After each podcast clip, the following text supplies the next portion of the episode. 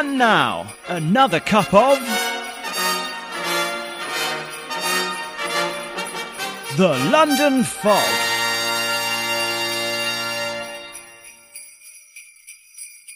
Happy Christmas!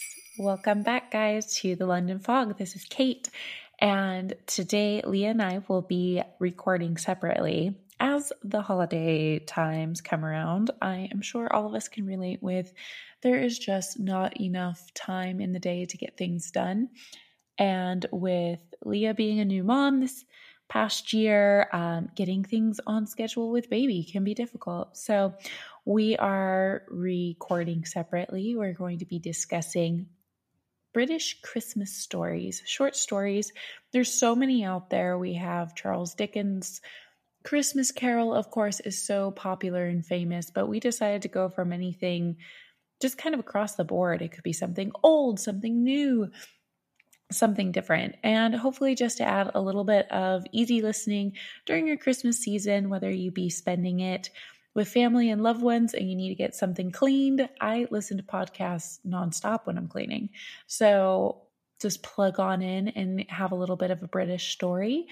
And or if you are spending this holiday time alone, you are not alone. You have us and we are so happy that you let us into your lives as 2020 is finally coming to a close. We do I want to rush it? No. I mean, I got married this year. I met the love of my life last year. And this year has been a building experience uh, for everybody, but there's certain highlights doing quarantine birthdays, the world going topsy turvy over toilet paper for no good reason, um, and whatever else. There are some things, the memes, the memes of 2020, where they should be categorized and saved for future generations because they are so iconic. But are these little silly things that have certainly helped get us through these crazy times. But there's also for many people out there a lot of heartache, and we want to try and do our part to lighten the load during this can be a bit of a stressful time of the year, Christmas time, but we definitely love it. It's certainly a very exciting and magical time of year. And we get the opportunity to find new things coming in our new year. So, for anybody that has been impacted this last year, haven't we all? Let's just all take a breath together and sit down with a cup of London fog and just breathe into a beautiful 2021, which I'm sure it will be.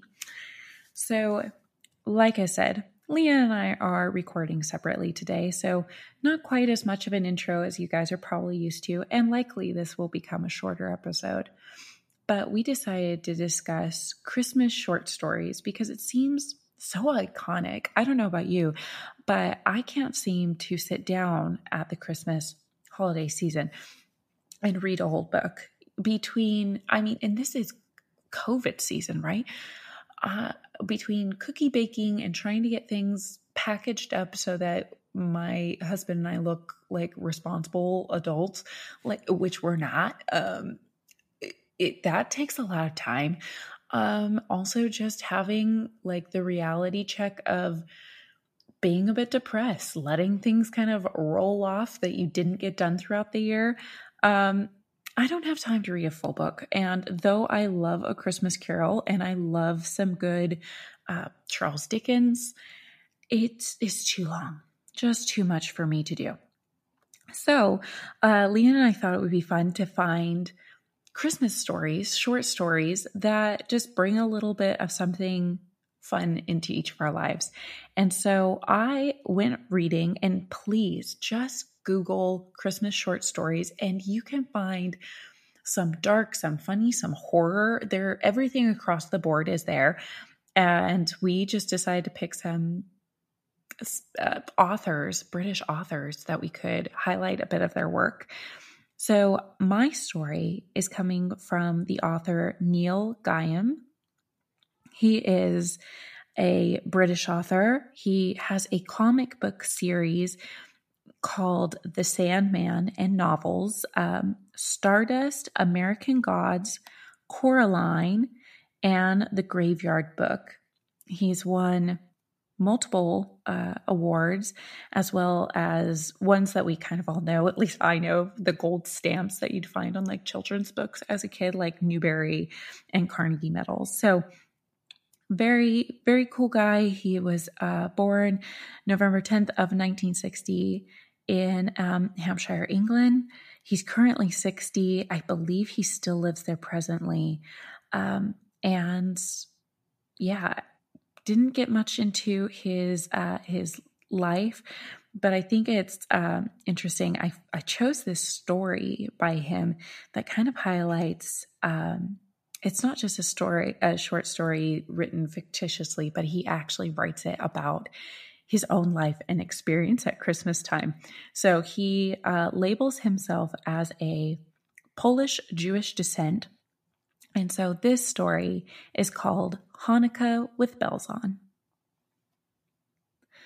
I do not recall lobbying for anything as a boy as hard as I lobbied with my sisters for a Christmas tree. My parents objected. We're Jewish, they said. We don't do Christmas. We do Hanukkah instead. This did nothing to stop the, the lobbying. Anyway, Hanukkah was no su- substitute for Christmas. My parents, unlike my grandparents, didn't always remember to keep Hanukkah, and even when my mother remembered the festival, we children could see that a menorah and candles were not a Christmas tree. My parents kept kosher, went to shul on high holy days, but that was the extent of things in our house. My grandparents were properly observant Jews. My parents were not particularly observant Jews, while we children were quite simply bad Jews. We knew we were bad Jews because we wanted a Christmas tree. We were surrounded by Christmas, after all. When I was eight, I was offered the choice of playing a shepherd or wise man in my school's nativity play. I was a precocious child and I had read widely, so I argued with the primary school teacher, pointing out that you could choose either to have wise men or shepherds, but not both, as the Gospels of Luke and Matthew contain accounts of very different nativities. Wisely, she declined to argue theology with an eight year old and instead pointed out to me that as first shepherd, I would also be the narrator and would read from a scroll, and fearful of losing what was going to turn out to be a fairly good part with no actual lines to learn, I stilled my tongue. Christmas presents, that was Christmas presents. That was a battle we had already won, my sisters and me. I didn't, it didn't matter that my mother wrote Happy Hanukkah in my Doctor Who annual with William Hartnell. On the cover, the book still arrived on Christmas Day in a pillowcase filled with gifts. What the present was called was mere semantics. As long as we got the swag, we did not care what was written on it. We were not jealous of friends who got Christmas presents. We were jealous of the friends with Christmas trees. Having a Christmas tree was what Christmas was all about.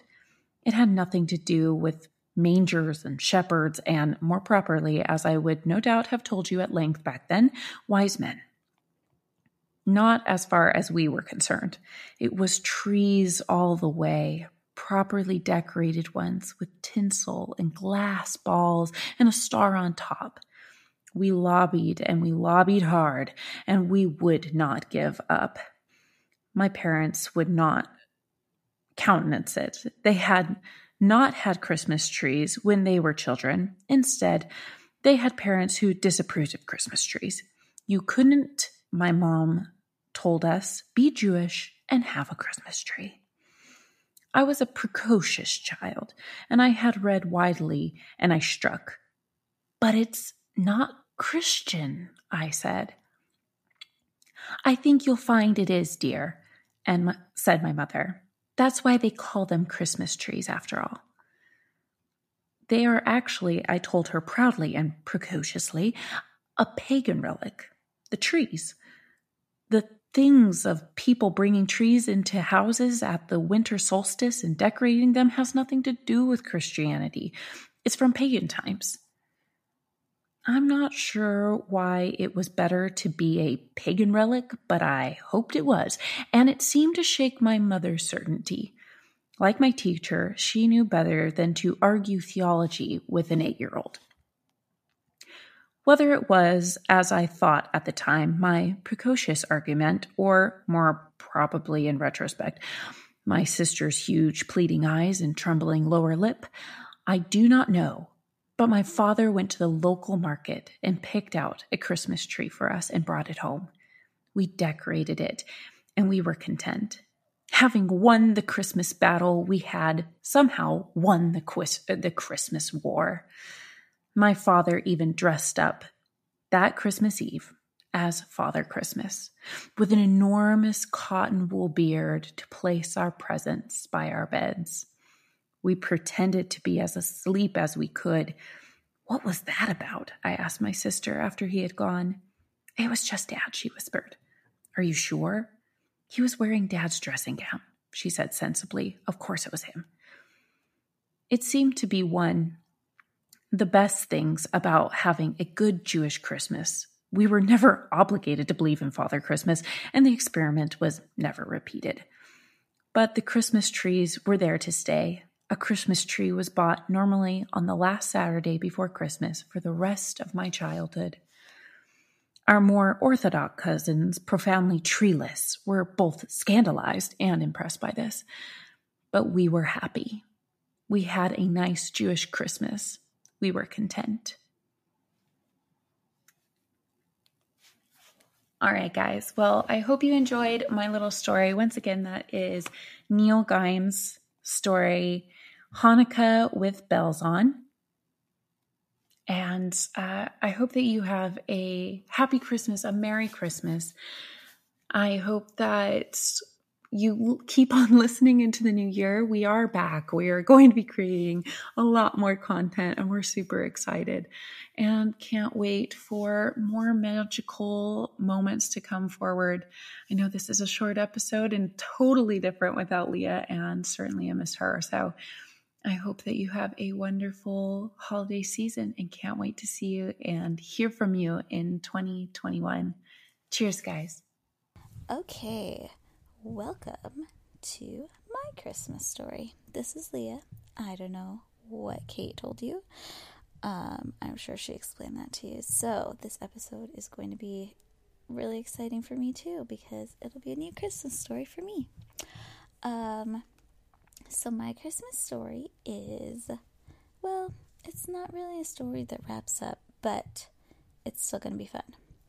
Um, I'm going to read a few excerpts from J.R.R. Tolkien's Letters from Father Christmas. I don't think I need to talk about who J.R.R. Tolkien is, but just in case somebody doesn't know, he wrote The Hobbit and Lord of the Rings and lots of other things. So, Letters from Father Christmas is not a book that he meant to publish. Um, what happened is he started writing letters every year when his oldest child, John, was three years old. Um, so this is 1920.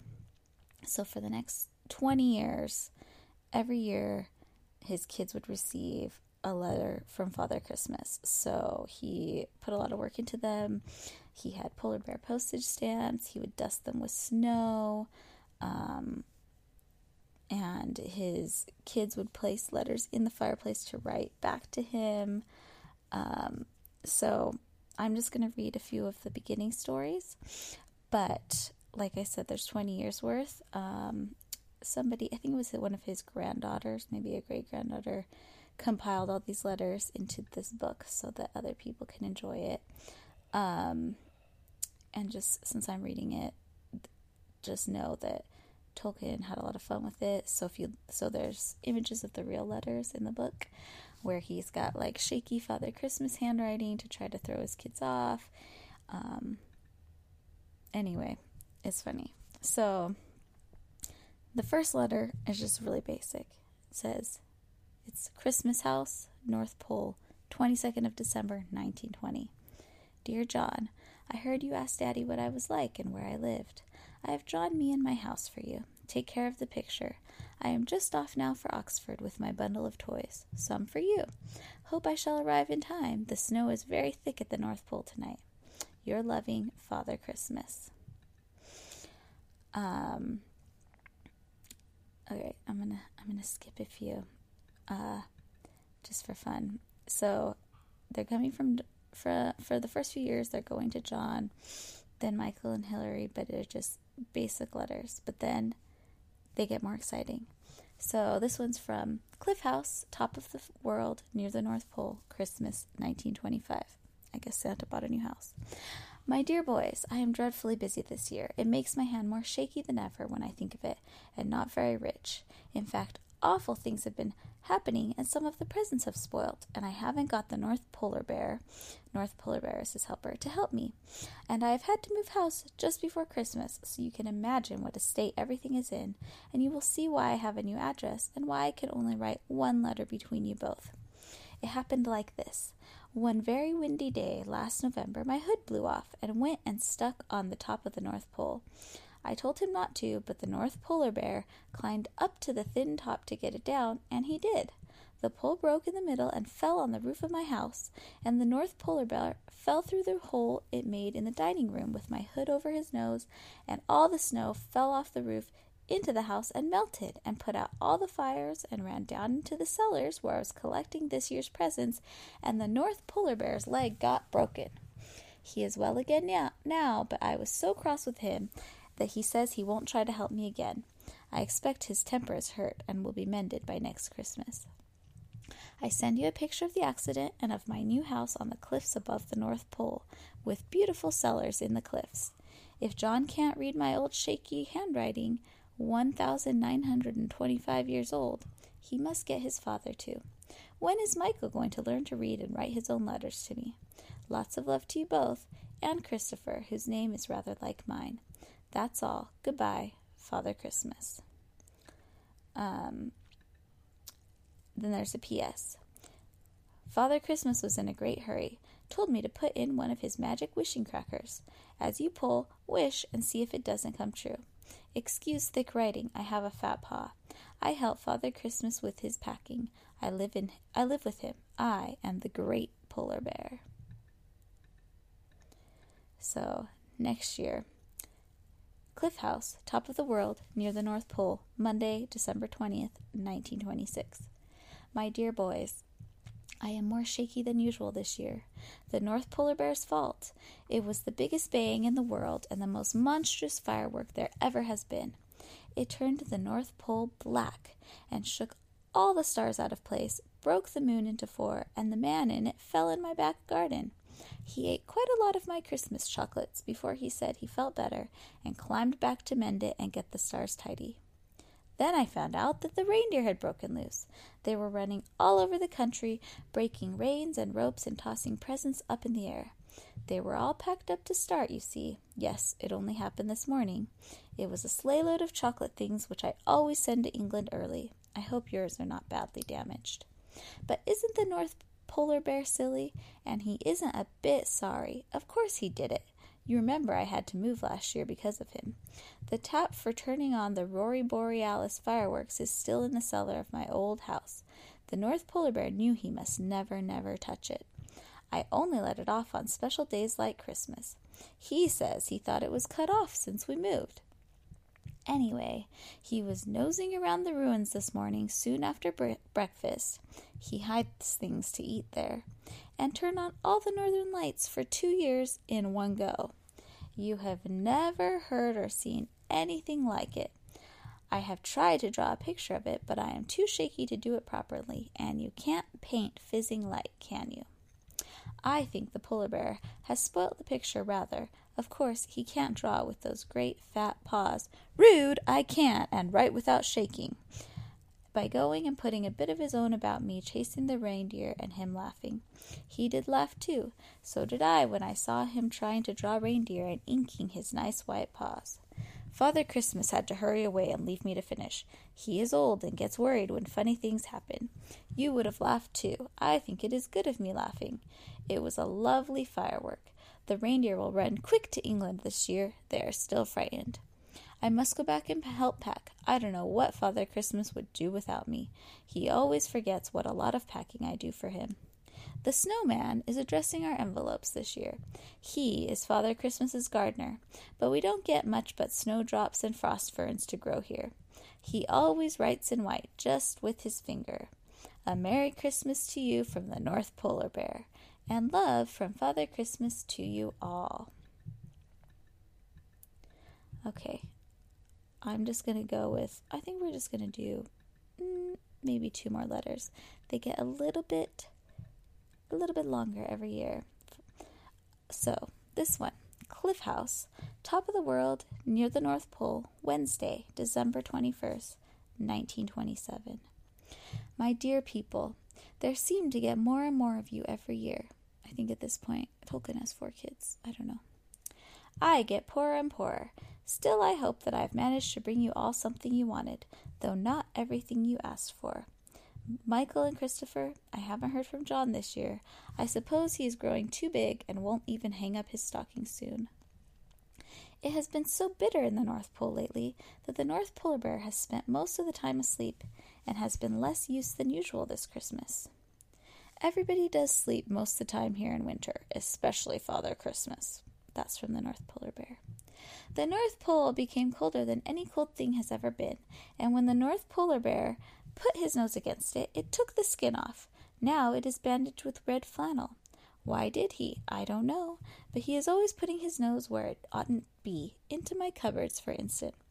That's because I am hungry. Also, it has been very dark here since winter began. We haven't seen the sun, of course, for three months, but there are no northern lights this year. You remember the awful accident last year. There will be none again until the end of 1928. The North Polar Bear has got his cousin and distant friend, the Great Bear, to shine extra bright for us. And this year and this week I have hired a comet to do my packing by, but it doesn't work as well. The North Polar Bear has not really been any more sensible this year. I have been perfectly sensible and have learnt to write with a pen in my mouth instead of a paintbrush. Yesterday he was snowballing the snowman in the garden and pushed him over the edge of the cliff so that he fell into my sleigh at the bottom and broke lots of things. One of them was himself. I used some of what was left of him to paint my white picture. We shall have to make ourselves a new gardener when we are less busy. The man in the moon paid me a visit the other day, a fortnight ago exactly. He often does about this time, as he gets lonely in the moon, and we make him a nice little plum pudding. He is so fond of things with plums in it. His fingers were cold as usual, and the North Polar Bear made him play snapdragons to warm them.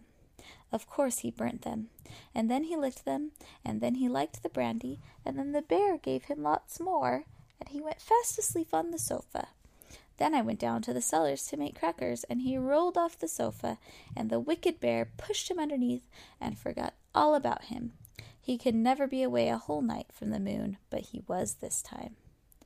I have never been expected to look after the man in the moon before. I was very nice to him, and he was very comfy underneath the sofa.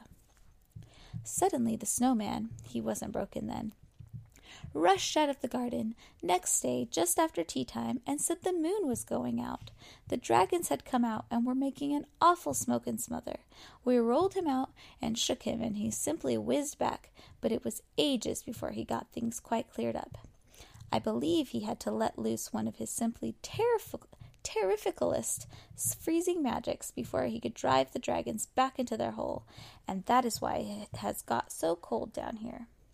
The polar bear only laughs when I tell him that it's his fault, and he curls up on my hearthrug and won't do anything but snore. My messengers told me that you have somebody from Iceland staying with you. That is not so far from where I live, and nearly as cold. People don't hang stockings up there, and I usually pass by in a hurry, though sometimes I pop down and leave a thing or two for their very jolly Christmas trees. My usual way down is through Norway, Denmark, Germany, Switzerland, and then back through Germany, North France, Belgium, and so into England. And on the way home, I pass over the sea and sometimes Iceland, and I can see their twinkling lights faint in the valleys under their mountains.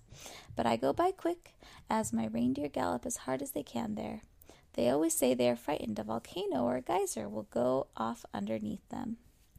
This must be all. I have written you a very long letter this year, as there was nothing to draw but dark and snow and stars. Love to you all, and happiness next year. Your loving Father Christmas. Okay, last last Christmas story from Father Christmas.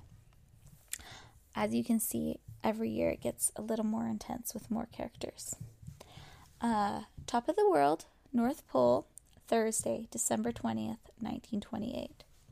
My dear boys, another Christmas. You know, I'm pretty sure Tolkien had a girl, but I don't remember when. My dear boys, another Christmas, and I am another year older, and so are you. I feel quite well all the same. Very nice of Michael to ask, and not quite so shaky. But that is because we have got all the lighting and heating right again after the cold, oh, excuse me, the cold, dark year we had in 1927. You remember about it? And I expect you remember whose fault it was. And what do you think the poor dear old bear has been and done this time? Nothing as bad as letting off all the lights, only fell from top to bottom of the main stairs on Thursday. Who'd left the soap on the stairs? Not me. We were beginning to get first lots of parcels down out of the storerooms into the hall. Polar Bear would insist on taking an enormous pile on his head as well as lots in his arms. Bang, rumble, clatter, clash, awful moanings and growlings.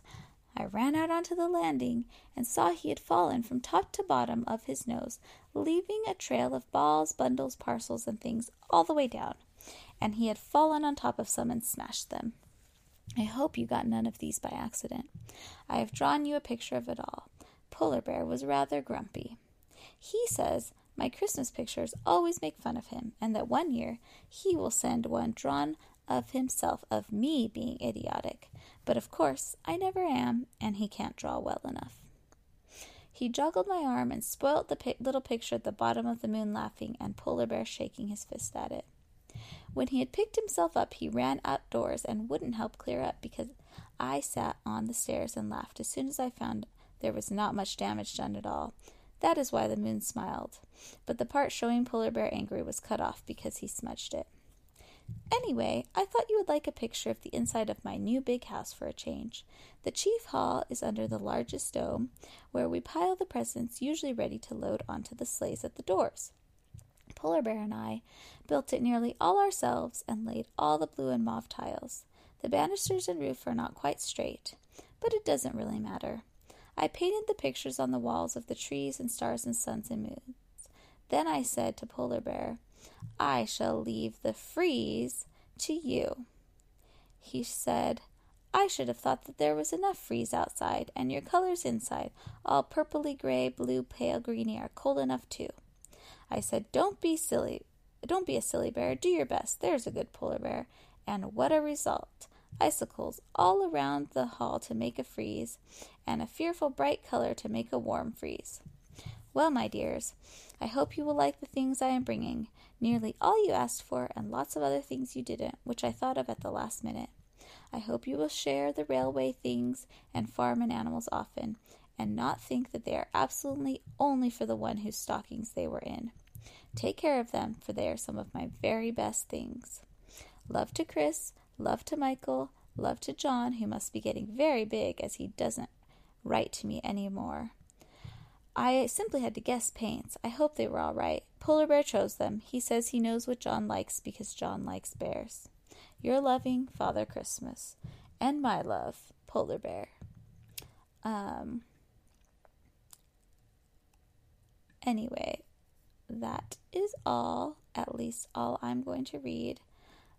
Uh, but I highly recommend that everybody, well, I guess I either recommend that everybody get a copy of this book and read these fun letters from Father Christmas, or I think that uh, if you liked us reading Christmas stories, send us a message on Instagram or to our email and maybe we'll remember that we wanted to do this next year.